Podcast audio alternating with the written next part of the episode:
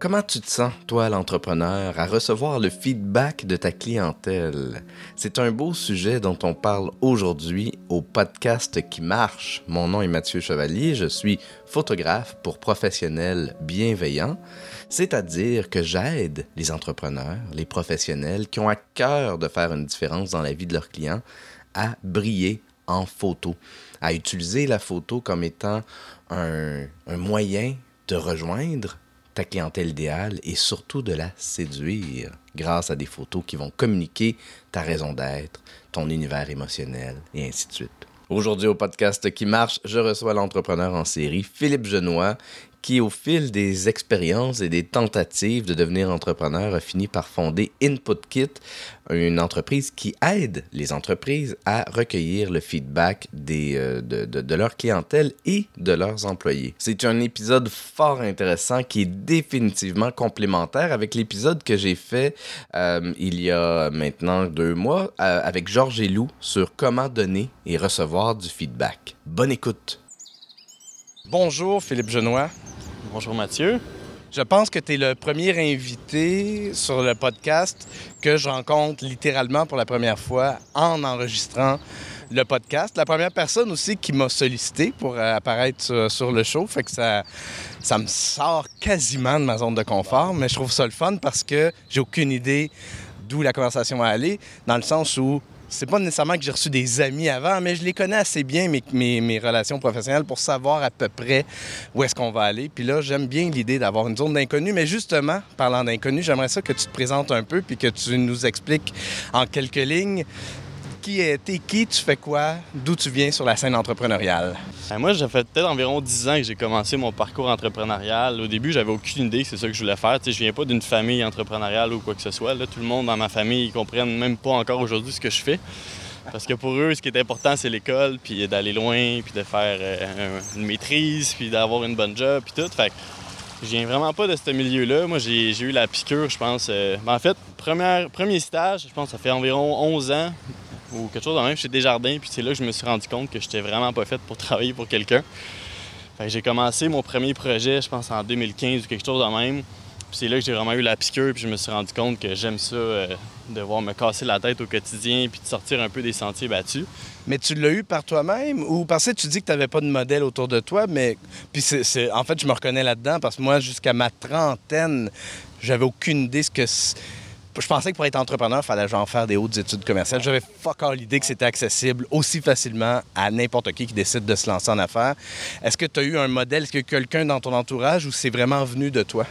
En fait, c'est venu des livres. Parce que dans mon entourage proche, j'avais personne que je connaissais d'entrepreneur. Fait que j'ai commencé à lire. Mon premier livre que j'ai lu, puis longue histoire courte, là, je détestais lire quand j'étais petit. Puis j'ai, ah ouais. commencé à lire des sujets qui, qui, qui ont fini par m'intéresser, comme la, la, business puis le développement personnel. Mais le premier livre que j'ai vraiment lu, page à page, c'est euh, Rich Dad Poor Dad.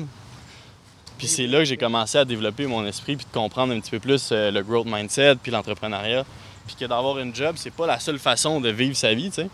Puis c'est là que ça, je sais pas pourquoi, mais ça résonnait vraiment puis ça, ça, venait me chercher. Fait que c'est là que j'ai commencé. Puis j'ai regardé des Tony Robbins puis d'autres modèles comme ça qui m'ont inspiré. Puis avec le temps, ben, j'ai fini par m'entourer d'amis qui sont entrepreneurs aussi. Force à les rencontrer dans des 5 à 7 puis des, des, clients ou des partenaires que je rencontre au quotidien. Fait que bref, c'est là que ça vient, je te dirais. Fait que tu as cumulé euh, expérience entrepreneuriale sur expérience entrepreneuriale. Aujourd'hui, tu fais quoi? Aujourd'hui, ben, en fait, il y a 7 ans, j'ai cofondé l'entreprise InputKit.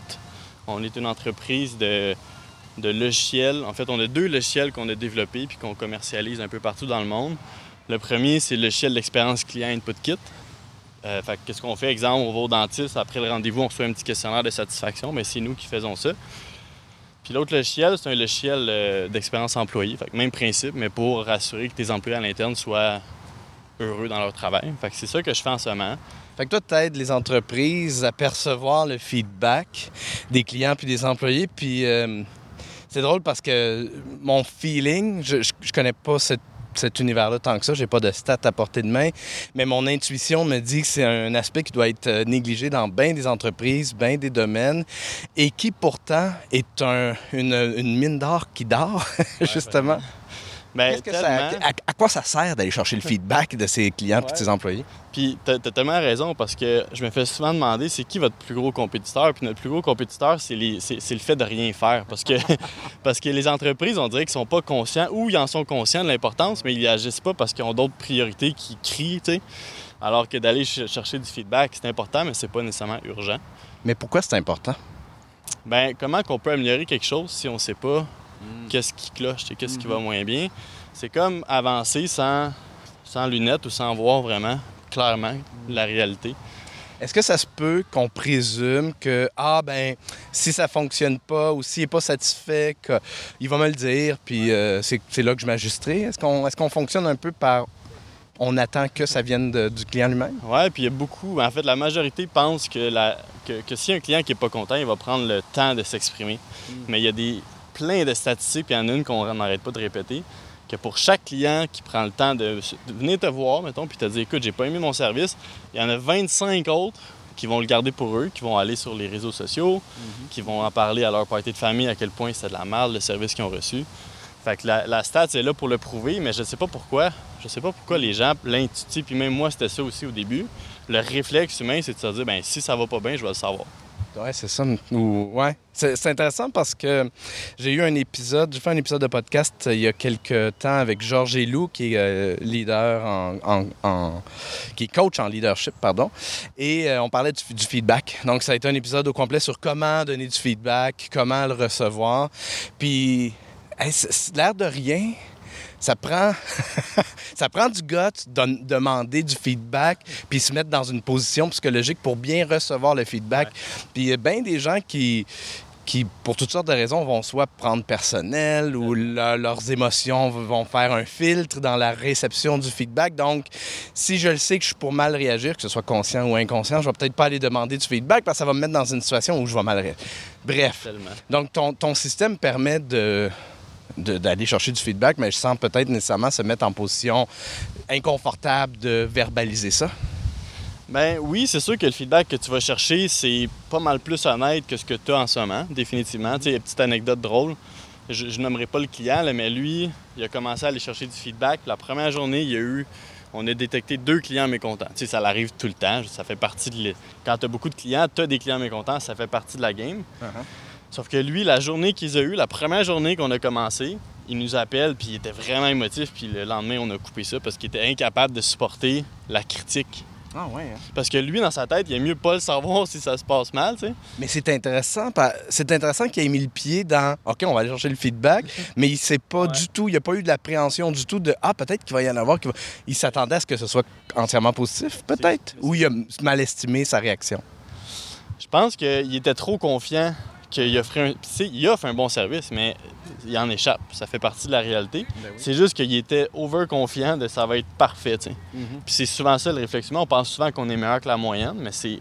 Quand tu l'as d'en face, ça fait mal au début. Mais aussi, souvent, tu vas faire un, tu vas offrir un service que tu aimerais recevoir. Moi, en tant, par exemple, en tant qu'introverti, mon travail est beaucoup orienté pour prendre soin des introvertis.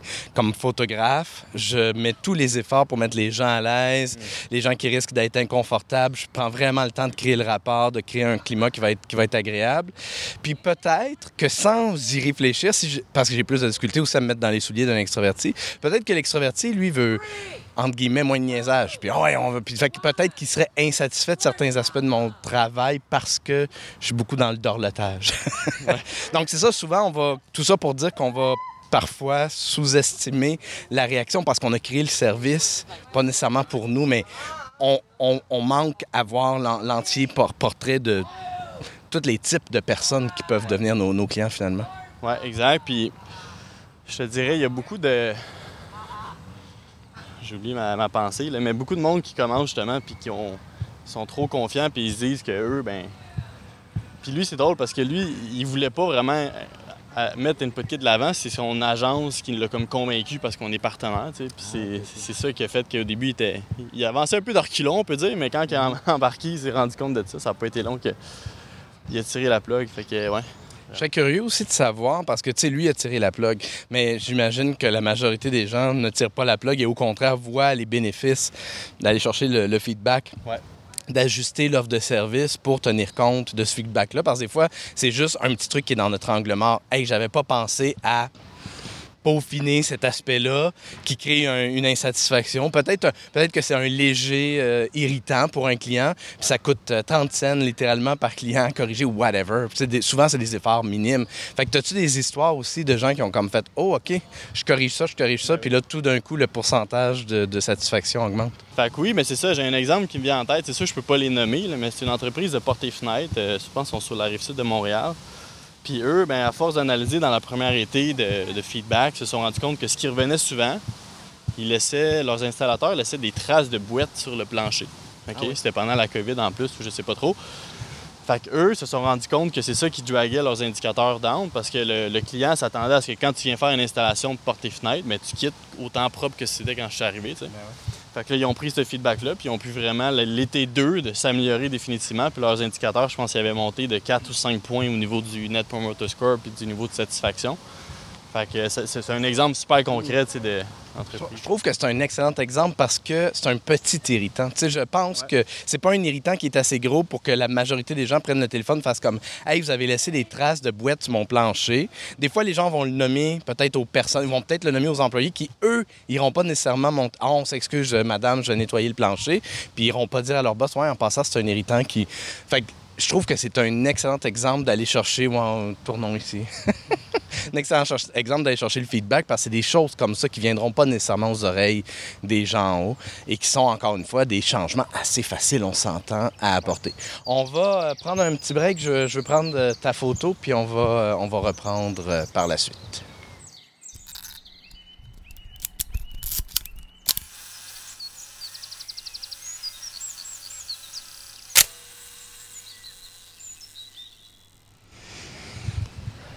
Alors, comment tu vis ça, toi, de te faire prendre en photo?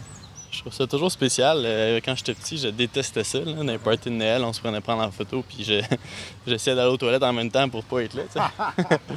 Mais tu sais, récemment, je pense en début d'année, j'ai fait mon premier photoshoot pour euh, ma photo LinkedIn, entre autres, puis d'autres choses. Puis c'est la première fois que j'ai vraiment apprécié comme de me faire prendre en photo. Fait que... Puis qu'est-ce que le ou la photographe a fait de, spécial pour que tu aimes ton expérience? Je te dirais, elle m'a mis à l'aise. C'est la première fois que j'étais vraiment à l'aise, je pense, à me faire prendre en photo. Puis c'était spécial, c'est dur à décrire, c'est juste que je me sentais bien. C'était le fun, j'ai eu, du fun, vraiment. Mm-hmm. je suis sorti de là, puis j'étais content. Tu te souviens pas de, de ce qu'elle a fait pour que tu aies du fun? Je sais pas, ça se faisait naturellement, je m'en suis pas rendu compte. Tu sais, aussi, on, a pris une photo, je pense, à l'extérieur, j'étais en train de jouer au hockey, fait que j'étais comme dans mon élément aussi à la fin. fait que... Je trouve ça intéressant ce que tu dis parce qu'il y a un élément que je trouve particulièrement important en, termes d'expérience client. Puis c'est vrai dans la photo, mais c'est vrai dans bien des métiers aussi. On se souvient de comment on s'est senti pendant la, séance. Donc, quand tu vas regarder tes photos, si tu t'es senti inconfortable, mal à l'aise ou si c'était comme une corvée, bien, les photos, aussi réussies techniquement qu'elles vont être, vont, te refléter cette émotion-là. Je pense que c'est la priorité numéro un. Créer un climat, un rapport, un, climat de confiance, un climat de plaisir. ou en continuant. Puis, euh, puis, tes photos vont être réussies. Euh, c'est intéressant parce que juste avant de commencer à enregistrer, on, se parlait un peu de Ah, qu'est-ce qu'on va jaser? Puis il y a un sujet qui, euh, est venu. Euh, dont on a parlé puis qui est, particulièrement important pour moi, puis c'est de parler des modèles d'entrepreneurs qu'on a peu la chance de voir. Puis euh, quand j'ai parti le show, partir en affaires à ma TV en 2018, ma, priorité, c'était de montrer des entrepreneurs qu'on n'a pas beaucoup la chance de montrer parce que souvent, on nous montre les, les commerçants qui ont pignon sur rue et les dragons. Donc des histoires à grand succès ou des startups super innovantes, mais au-delà de ça, toute personne qui se, qui part un projet puis qui est rémunérée pour ce projet-là ben, est un entrepreneur. Puis c'est donc important de montrer ces modèles-là pour que les gens soient inspirés à se dire Hey, moi aussi, j'aimerais ça, c'est possible pour moi aussi. C'est en penses de ça, toi? Je pourrais en parler tellement pendant des heures parce que c'est vrai que moi, quand j'ai commencé, ben longue histoire courte, mes quatre premières startups, c'était des échecs, c'était des gros flops, OK? On pourra en parler si on a le temps plus tard, mais tu sais, au début, je commençais mes entreprises, ça marchait pas. Puis ma première entreprise que j'ai fait un petit peu de revenus, tu sais, ma première année fiscale, j'ai fait 3000 OK? Même ma mère riait de moi.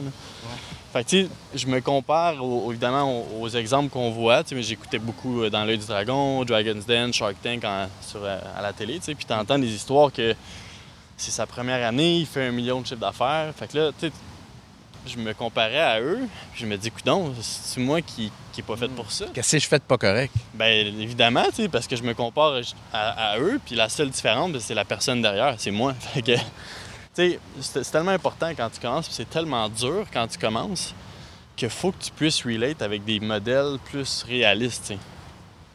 C'est ça qui manque, je trouve.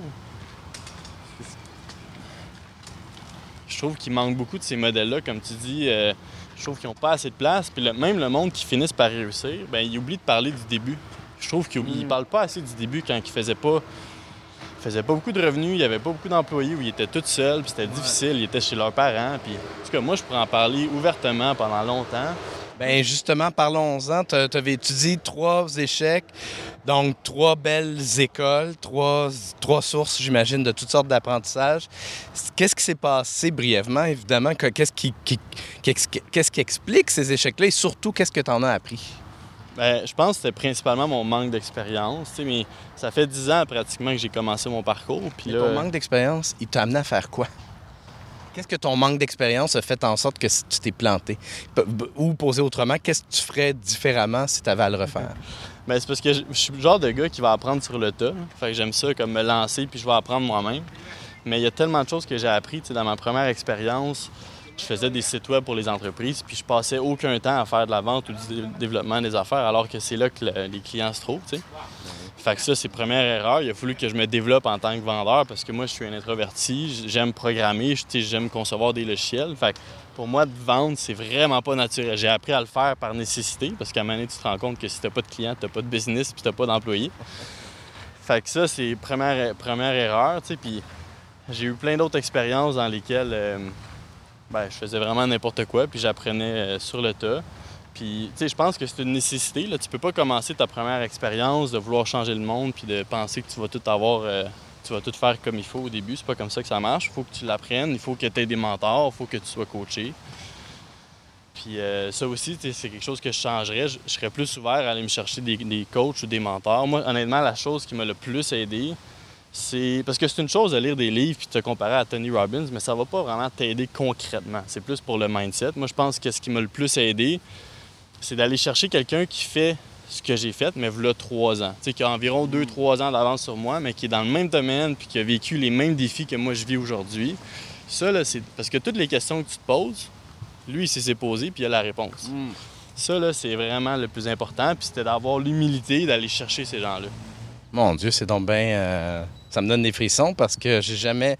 Tu sais, j'amorce une réorientation professionnelle avec la photo, puis ça m'était jamais passé par la tête. Hey, tu pourrais peut-être aller te chercher un mentor photographe.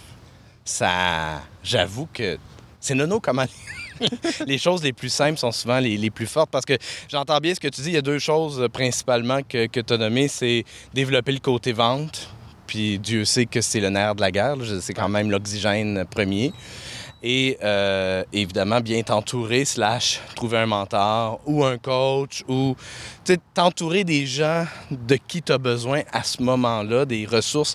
Puis, des- puis j'imagine déléguer aussi, là, qui est un peu une, une partie de, de bien s'entourer, déléguer là où on a des, des, euh, peut-être des, des- des- des faiblesses. Qu'est-ce qui. euh, comment, comment tout ça s'est mis en place pour que tu réussisses avec ta business actuelle? Ouais, puis je vais juste faire du pouce sur ce que tu viens de dire Ouais, parce que c'est tellement plus facile qu'on pense d'aller chercher ces mentors-là. Au début, moi, j'avais tellement peur de comme, ben, je suis personne, pourquoi ils voudraient m'aider, pourquoi ils voudraient passer du temps avec moi? Mais honnêtement, tout ce que j'ai fait, j'ai ciblé les gens dans mon industrie, tu sais, qui sont quelques années d'avance, puis j'en ai écrit juste à un, en fait. Puis je l'ai fait à plusieurs reprises dans mon parcours, là, mais celui-là, Mathieu, qui est le CEO d'Agendrix, j'y ai contacté sur LinkedIn. Je l'ai offert que je vais, je vais t'inviter à dîner. Je m'en viens à Sherbrooke te voir. Je t'invite à dîner, puis je veux juste jaser. Je veux juste en savoir plus sur ton parcours. Je trouve que ce que tu fais, c'est vraiment nice. Puis, il m'a répondu tout de suite, quasiment le lendemain. là, puis euh, la semaine après, on s'est rencontrés. Puis pendant des années, il m'a suivi. À chaque deux semaines, deux, trois semaines, on prenait une petite heure sur Zoom. Puis, tu sais, il me disait, t'es le seul avec qui je fais ça, mais il n'y a personne d'autre qui m'a demandé. Je pense qu'on, on- surtout les, je sais pas si c'est les Québécois, mais on a peur des fois de demander puis de, d'avoir l'humilité de dire écoute, t'en sais plus que moi, je veux t'écouter. Mais il y a un point commun avec les deux éléments que tu nommais, c'est-à-dire la vente puis s'entourer, c'est de, de, demander. C'est la peur de demander. C'est peut-être aussi connecté à la peur de se faire dire non. Euh, je me... Fait que, tu sais, parce ça s'applique tellement. le... Avoir le courage de demander, c'est vraiment ça, faire des ventes. Comment tu l'as amélioré, ton côté vendeur? Comment tu l'as développé? Est-ce que, tu sais, parce que moi aussi, je suis un introverti, puis euh, je sais à quel point c'est un, un, challenge. ça, c'est quelque chose, mais encore aujourd'hui, je ne l'ai toujours pas développé, la vente. Là. Des fois, je me demande comment ça se fait que je continue, d'être à la surface de l'eau. Mais, euh, mais comment tu, comment tu l'as développé? Comment tu as réussi à, te faire violence puis à aller de l'avant? Ben, je pense que ma réponse, ça va être plate, mais c'est vraiment ça, c'est la répétition. On peut pas devenir bon avec à quelque chose si on le fait juste une fois puis on se dit pas fait pour moi. Mm. J'ai arrêté le premier le plus facile. Ça aurait été facile pour moi de dire ça parce que j'étais tout l'inverse. Exemple, moi, j'étais allé dans le programme universitaire dans lequel il y avait le moins de présentations orales parce que je détestais ça. c'est juste pour dire à quel point j'ai pas aimé. Euh, je suis pas quelqu'un naturellement qui aime me vendre puis tout. Fait c'est vraiment la répétition, c'est de le faire, puis c'est d'accepter le fait qu'au début, tu seras pas bon. Puis avec le temps, tu vas devenir bon. Puis aujourd'hui, je, juge que je suis rendu quand même un excellent vendeur à cause de ça. Puis c'est aussi un des problèmes, je pense, ici au Québec, c'est de parler d'argent. Tu sais, quand tu vends, à il faut que tu aies rendu à un point il faut que tu dises combien ça coûte. Puis il faut pas que tu aies peur de, demander ton prix. Il faut que tu saches la valeur, que, combien tu vaux, toi, mettons, en tant que mm-hmm. consultant ou en tant que, que service que tu offres avec ton entreprise. ça, c'est un défi aussi. C'était un défi pour moi au début quand même le temps de parler d'argent, comment ça coûte, mais ben, des fois, c'était comme moins euh, solide comme pitch. Puis des fois, ben, le prix, j'osais pas demander ce que, ce que j'aurais dû demander. J'aimerais ça te, donner le mot de la fin. Peut-être un peu les, grandes lignes à retenir ou le, ce qui est le plus important de ce qu'on a discuté selon toi, puis aussi comment est-ce que les gens peuvent se connecter à toi. Bien, je pense qu'il y aurait deux volets à mon mot de la fin, si tu me permets. Premièrement, quand tu te pars en affaires, la vente, c'est tellement important. S'il y a une chose sur quoi tu devrais te focuser, c'est ça apprends à mieux vendre puis à mieux te vendre. OK? Puis deuxièmement, quand tu vas partir de ton entreprise, il faut que tu aies des attentes réalistes envers toi-même en termes de croissance puis de chiffre d'affaires que tu vas avoir. Compare-toi pas avec le monde à la télé parce que eux, c'est probablement c'est peut-être pas leur première expérience. Puis deuxièmement, tu vas peut-être pas tout savoir sur qu'est-ce que c'est aussi, mettons, ceux qui se rendent à la télé, c'est c'est le 1% des 1% qui mérite d'être à la télé. Mais mm. tu peux pas nécessairement t'attendre à gagner la loterie la première fois que, tu, fais ça. Fait surtout te comparer à des gens qui ont des parcours un peu plus réalistes. Si les gens veulent te, veulent te suivre, en savoir un peu plus sur ton entreprise, sur toi, comment ils peuvent faire? Euh, il y a deux façons. Il y a le site web de mon entreprise, inputkit.io. Ou sinon, moi aussi, j'offre du coaching à des entrepreneurs qui se lancent en affaires ou qui veulent croître leur business. Euh, donc, sur YouTube, tu peux écrire juste Philippe Genois, G-E-N-O-I-S, puis ça va me faire plaisir si jamais tu as des questions aussi. Un grand merci à Philippe d'avoir donné généreusement de son temps pour l'enregistrement de cet épisode. Toi qui m'écoutes, si jamais tu as des suggestions de sujets, d'inviter ou que toi-même tu as envie de participer au podcast, comme Philippe l'a fait, bien évidemment, n'hésite pas à me contacter. Tu peux me rejoindre sur LinkedIn euh, ou encore aller sur mon site web mathieuchevalier.com. Tu vas pouvoir en profiter pour zioter les merveilleux univers visuels que je crée en photo pour mes clients. Merci et à la revoyure.